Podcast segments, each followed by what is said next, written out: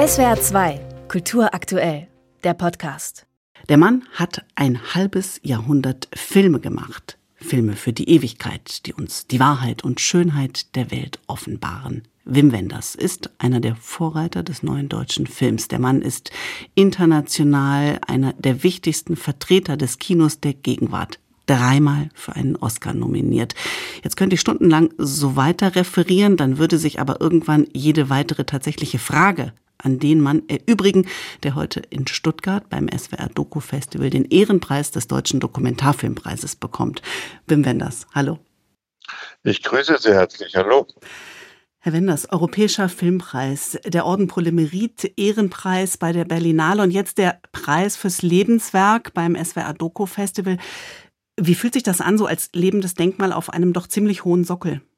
Naja, ich habe es bis jetzt überlebt. Habe mich eigentlich immer darüber gefreut, weil es ein Anreiz ist, doch noch ein bisschen weiterzuarbeiten. Hm. Sie waren für Buena Vista Social Club, für Pina und das Salz der Erde für einen Oscar nominiert. Alles Dokumentarfilme. Ist das okay oder würden Sie das gerne intern ein bisschen umschichten aus Gerechtigkeitsgründen für Ihre Filme? Auch eigentlich war ich ganz zufrieden mit den Nominierungen für diese Dokumentarfilme, die im Übrigen ja alle auch fiktionelle Elemente haben und meine Dokumentarfilme und meine Erzählfilme, die mache ich ja sozusagen fast in umge mit umgekehrtem Vorzeichen. Die tiefen Filme sind oft so gedreht, als seien es Dokumentarfilme und die Dokumentarfilme haben fiktive Elemente und insofern ist mhm. es mir eigentlich wurscht. Sie machen Dokumentarfilme über Künstlerinnen, über Künstler, zuletzt Anselm, ein Film über Anselm Kiefer. Ist das der Werkstattgedanke, dabei zu sein, den Moment zu fassen, in dem Kunst entsteht oder wirkt? Na, also unbedingt dabei ist man nicht unbedingt, weil dabei ist es ja oft nur ein kleiner Moment, der entscheidend ist für einen Künstler, wo was wirklich entsteht. Das ist ja nicht ein künstlerischer Vorgang, dauert ja nicht ewig. Und manchmal ist es nur ein Funke, der dann irgendwie ausgeführt werden muss. Und beim Ansehen war ich eigentlich beim Malen nicht so viel dabei, als vielmehr, dass ich die Zuschauer durch sein Reich geführt habe und auch teilnehmen lasse und wirklich eintauchen lasse in dieses unfassbare Universum.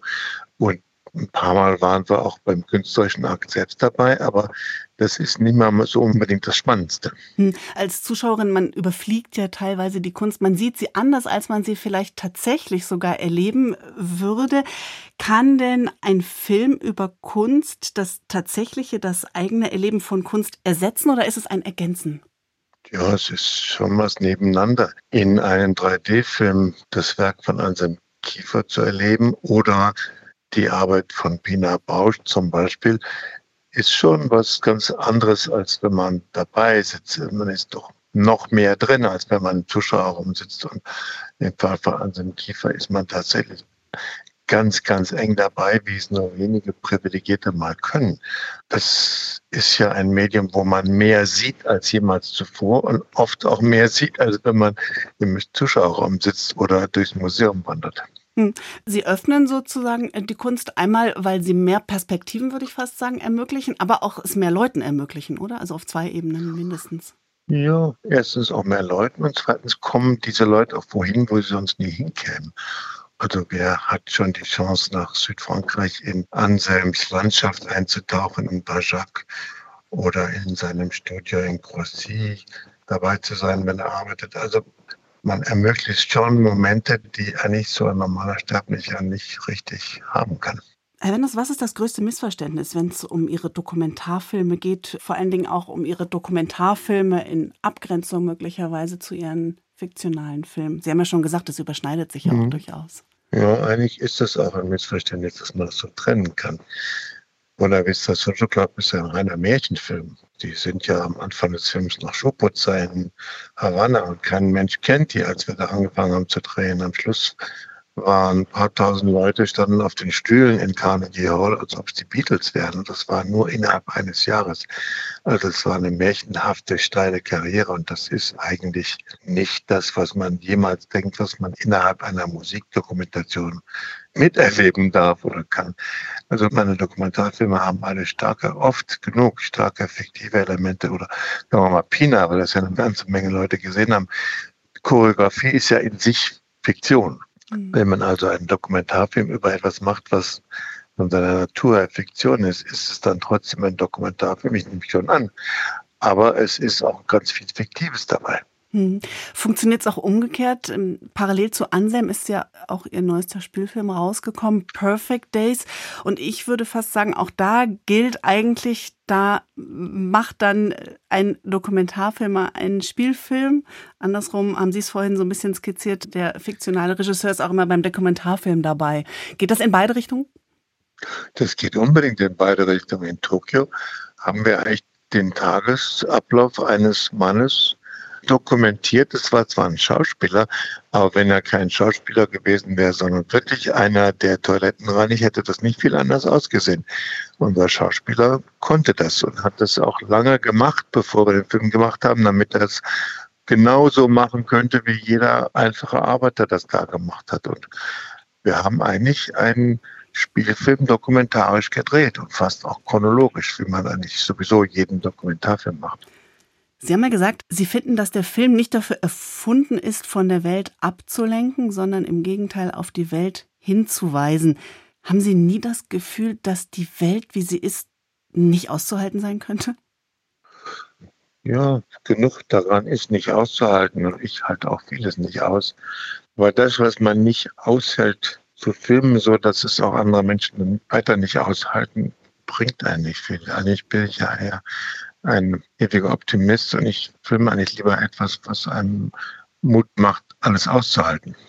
Welchen Film wollen Sie noch unbedingt machen? Welchen Doc-Film? Ich mache einen großen Film über Frieden und das wird dann eine Weile dauern und das wird auch wieder ein Film, der auch zum Teil Fiktion sein muss, um von Frieden richtig handeln zu können. Gibt es einen Film, den Sie gerne gemacht hätten, den schon wer anders gemacht hat, Herr Wenders? Naja, das ist mir ein paar Mal passiert, dass ich eigentlich gemerkt habe, ich arbeite an was und eigentlich gibt es das schon. Zum Beispiel ist mir das passiert mit meinem Film Alice in Städten, da war ich noch recht junger Mann und war dabei in New York den Film zu schreiben. Das fängt da an und dann bin ich in eine Pressevorführung gekommen, weil eine Bekannte von mir so einen Presseausweis hatte. Das war ein Film von Peter Bogdanovich, der hieß Paper Moon. Und das war meine Geschichte, die ich gerade dabei war zu schreiben. Und dann bin ich nach dem Film erschüttert rausgekommen und habe in Köln beim WDR angerufen, aber ich mache das nicht mehr, das ist schon gedreht worden. Und dann habe ich erst eine Weile gebraucht, um zu verstehen, dass man einen Film ja auch, wenn man ihn gerade schreibt, auch umschreiben kann.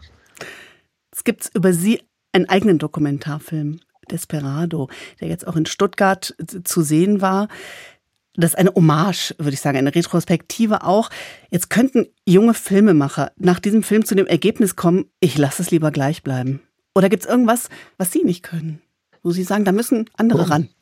Ja, ich kann ganz viel nicht. Und gleichzeitig bin ich neugierig vor allem auf das, was ich nicht kann. Ich mache eigentlich jeden Film. Vor allem deswegen, weil ich noch nicht weiß, wie es geht. Und habe auch keine zwei Filme nach demselben Strickmuster gemacht. Und eigentlich ist etwas nicht zu können ein guter Grund, das zu machen, weil dann lernt man es. Herr Wenders, jetzt habe ich zum Schluss noch eine Frage. Sie haben, wie ich fand, recht emotionsfrei und auch nach dem Motto, ich habe gar nicht viel Zeit, mich damit aufzuhalten, auf die Frage der Zukunft des Kinos das abgeräumt und gesagt, ja, das ist so, die Streamingdienste übernehmen das, das Kino hat keine große Zukunft. Ist das egal, weil die Macht der Bilder ungebrochen bleiben wird, egal wo, wie? Ja, ich habe das, glaube ich, mit einem gewissen Zweckpessimismus so erzählt, weil ich im Grunde natürlich hoffe, dass in einer gewissen Zeit eine ganze Generation von jungen Leuten etwas entdecken wird oder für sich neu entdecken wird, nämlich geschlossene Räume, wo sie zusammen hingehen können und auf einer großen Leinwand was sehen, was sie eigentlich sonst immer nur alleine gucken können und dann entdecken, dass das Kino eine fantastische Institution ist, die man wiedererfinden muss. Und das ist eigentlich meine Hoffnung. Das kann, dass es vielleicht im Moment gerade ziemlich bergab geht, weil Streamingdienste im Kino die das Wasser abgegraben haben oder dabei sind, das abzugraben. Und es ist auch durch die Pandemie nur beschleunigt worden. Aber irgendwann, glaube ich, kommen eine ganze Menge junger Leute drauf, dass es was viel Tolleres gibt als diese Streamingdienste. Und das wäre das Kino. Man müsste es dann sozusagen nur neu erfinden. Wim Wenders, sehr herzlichen Dank für Ihre Zeit. ich danke Ihnen. Einer der größten deutschen Filmemacher bekommt heute den Preis für sein Lebenswerk beim SWR Doku Festival in Stuttgart. SWR 2 Kultur aktuell. Überall, wo es Podcasts gibt.